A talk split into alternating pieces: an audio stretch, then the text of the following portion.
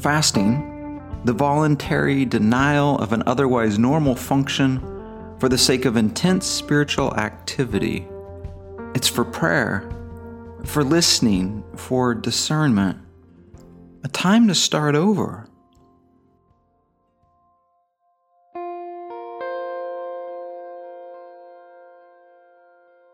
Fasting is one of those disciplines we want to approach with care, particularly if you have physical issues or mental health concerns, or if you suffer from body image stuff, weight concerns, or obsessions. Then this is not necessarily a discipline you should even consider. Now, when I look back at that list, we've just eliminated a very large chunk of our population. But of course, fasting from food isn't the only thing we can fast from. We'll talk about that next week. But today, it's about food. Now, fasting certainly has incredible health benefits. If you read much in health circles, you'll quickly see folks who know and study these things encourage fasting, sometimes yearly or with the changing seasons, like animals regularly do. Of course, fasting is not for weight loss at all. And for many, this is a huge issue we don't really talk much about some of the spiritual implications of hating the shell that God's loaned us. But it's an issue, a huge issue. And using this practice for weight loss, just a bad idea all the way around. Well, and for one, it doesn't work. Now, certainly there's a link between our physical bodies and our spiritual life, but our concerns today is primarily as a spiritual act. Now, of course, from a biblical perspective, nearly everyone seemed to fast. The hearers of the New Testament didn't seem to even need instructions. Jesus' statement, when you fast, well, it sort of assumes they all did. And then fasting seemed to be a common practice for the early church fathers and mothers, and also the great devotional writers throughout history. And so it's certainly a discipline modern Christians should learn and know more about. I've come to think that even the issue of practicing this discipline is a matter of prolonged and thoughtful prayer. You know, when to fast and from what and for how long. We want to honor Jesus' words about not broadcasting our dedication in a proud and boastful way that doesn't mean it isn't often good to involve others in these decisions. You know, based on your personal issues, like a doctor, a counselor, or spiritual director. Also, letting your family know can be helpful too. I once heard a priest say, Fasting's good for the soul, bad for the family. I made a rule a few years back that if fasting means I'm going to be cranky or rude to others, I'm just not going to do it feels like it sort of misses the point. And of course, there's different seasons in life. Really taken by how powerful fasting can be. Really powerful, really helpful. sort of reminds me of an interview I did a while back with James Catford. He was talking about the Bible, but he had this great line Be careful where you point that thing. Well, Fasting, maybe it's a little like that. Be careful where you point that thing. I've found with about all the spiritual disciplines, it's really helpful to have mentors. Today, I get to interview one of mine, Sarah Bowling. She's a deeply thoughtful woman from a global humanitarian organization called Saving Moses. They focus on the most urgent and intense survival needs of babies around the world they keep abandoned babies from dying. You can't do that type of work without a deep and substantive life with God. It makes sense to me that she knows a thing or two about fasting. My name is Nathan Foster, and welcome to the Renovare Weekly Podcast. You want to talk about fasting? Yeah, yeah sounds yes. good. Totally good. Okay, can I read you something? Please. Okay. This is this is from my book. You ready? I'm ready. Okay, and and uh, this is in terms of the topic of fasting. and some of my fear related. Here goes. Cradling my coffee, I lamented my dread to a friend. Oh, I love fasting, she hastily responded with bulging eyes and fire hose enthusiasm. Sound familiar? I remember this conversation, and I read it. I read because I read your book. So oh, I did read, you read? I, was like, I laughed my head off. I was like, "Oh my gosh!" you knew it was you, yes? Yeah, yeah. Yes, yes. Okay, well, let me further. I'll finish reading it. Uh, sure. Here's the statement: Nothing turns the volume up on God's voice like fasting. Everything becomes clear. For the next 10 minutes, I sat mesmerized by her fervor.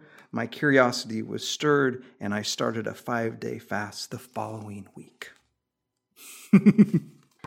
yes. Right? Yes. Turns Totally the good. volume up on God. What does that Yeah. mean? I think there's so much uh, in our world that competes for our attention, our affection, focus, our our ears, our eyes, our mind, our heart, our emotions, our desires. And I think when you fast, you know, the first whatever, there's a there's a I think there's a for each person, and the more you do it, there's different tipping points. Mhm. And the first few times you do it, it's like, whoo, you know, going through a wormhole backwards or something. It's pretty hard, no doubt. However, you get this. There, there, there. There's a shift, a, twi- a a change in it where suddenly all that noise you you perceive the the white noise of it Mhm. and there it gets this clarity of hearing, sensing, feeling, connecting, and just awareness. Um, that I don't think I think our our culture clutters, Mhm. and so I don't think I think it's a nice way to clean the engine, if you will. Mhm. Mhm. Um, and it Yeah. kind of hones you into. And it, yeah, it, it's sacrificial, no doubt. But on the other side of it, I don't, I don't think there's. Uh, I think you, what you sacrifice is far inferior to what you compared to what you gain from it. Mhm, mhm. Right, you get you get far more out of it than you put into it. Boy, howdy, hmm hmm I, it's a rich adventure. I just had this um, picture of noise canceling headphones. I, I can Yeah. still hear what's outside, but it, it's muted a little. I'm more focused on what's in front of me. Uh, Yeah. Your statement of cleaning the engine. Yeah. And it's this, uh, you know, I think, I also think of it in terms of um, tuning. Mhm. You know, like I used to take piano lessons, or you watch somebody tune a guitar, you know, and they get that pitch, you know, and, and then they tune the strings to that one tone Mhm. to that, you know, key, key of E or whatever it is, C, middle C. And I think fasting does that. Like Yeah. we, we, our vibrations and all that stuff is completely, you know, we're just like giant waves, you know, and when we, when, when you fast, it's like you suddenly, all those giant waves start to come down into one alignment where you know the sine and the cosine it's not canceling each other out but rather you're aligned with that one tone that one Mhm, frequency mhm, that mhm. one and and and so helpful Mhm. i mean so helpful hmm hmm Certain, a certain ring. It just when you hit that note, it just. How do you discern when to begin a fast, when not to? How do these certain rhythms work in your life?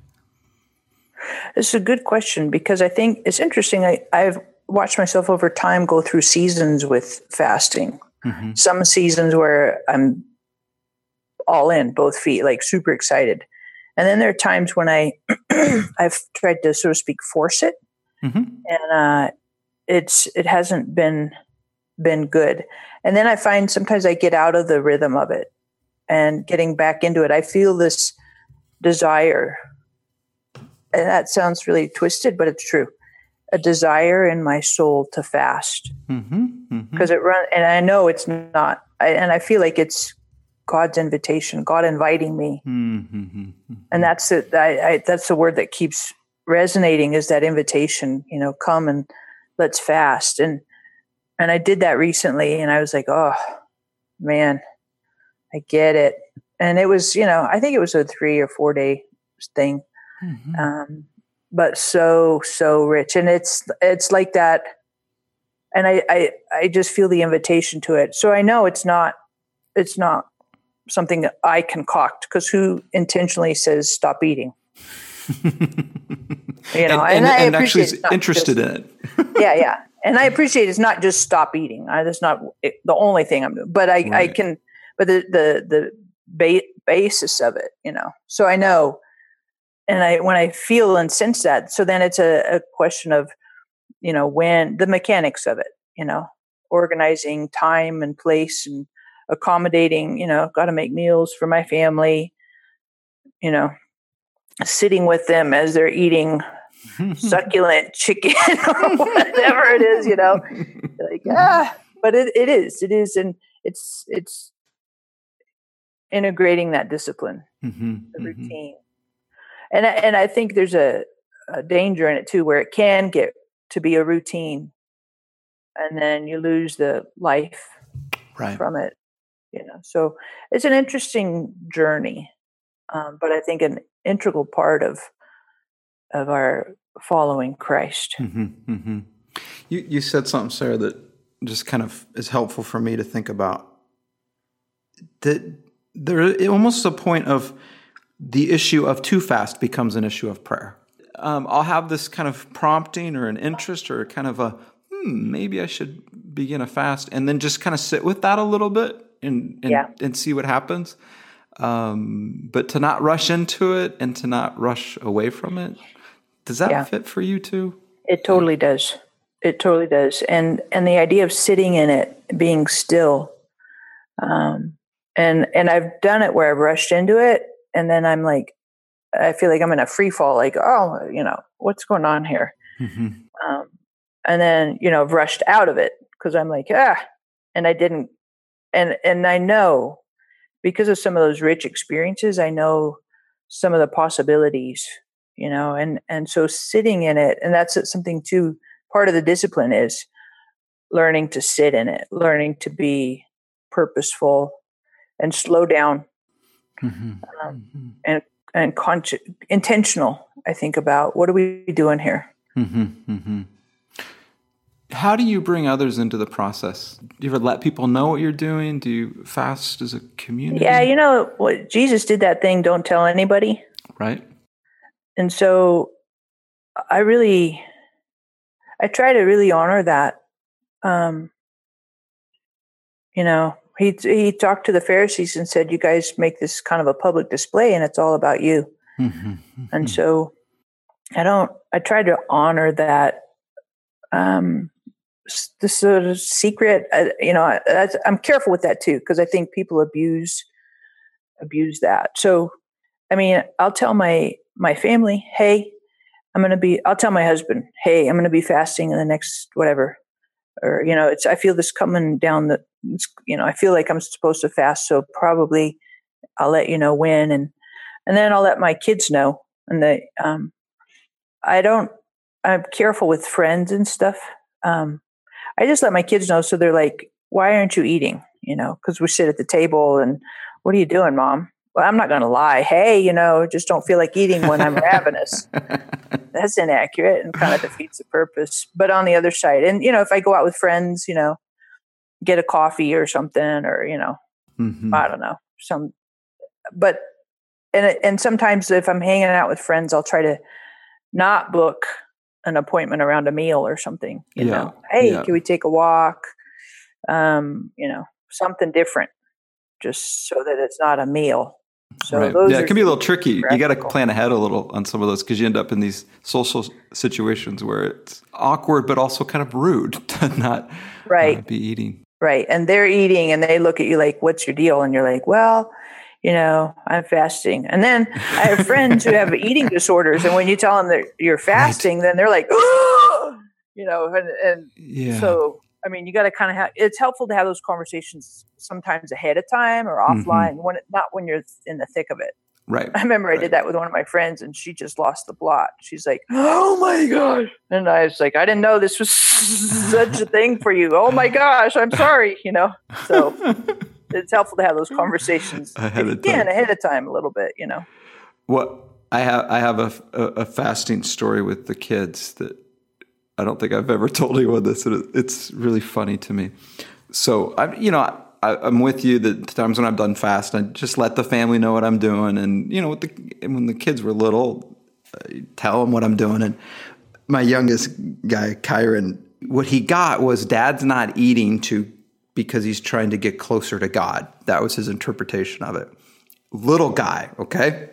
And then years later, he asked me about this, and, and he thought I was trying to kill myself by not eating, and that I'd move closer to death and then be closer to God. Wow. I mean, you know, he wasn't like disturbed by it, but it's like if you don't eat, you're going to die, and so you'll get kind of. Uh, so I did not do a good Oh job gosh. explaining that. That's amazing, right? So, you know, my dad flirts with death so he can get closer to God.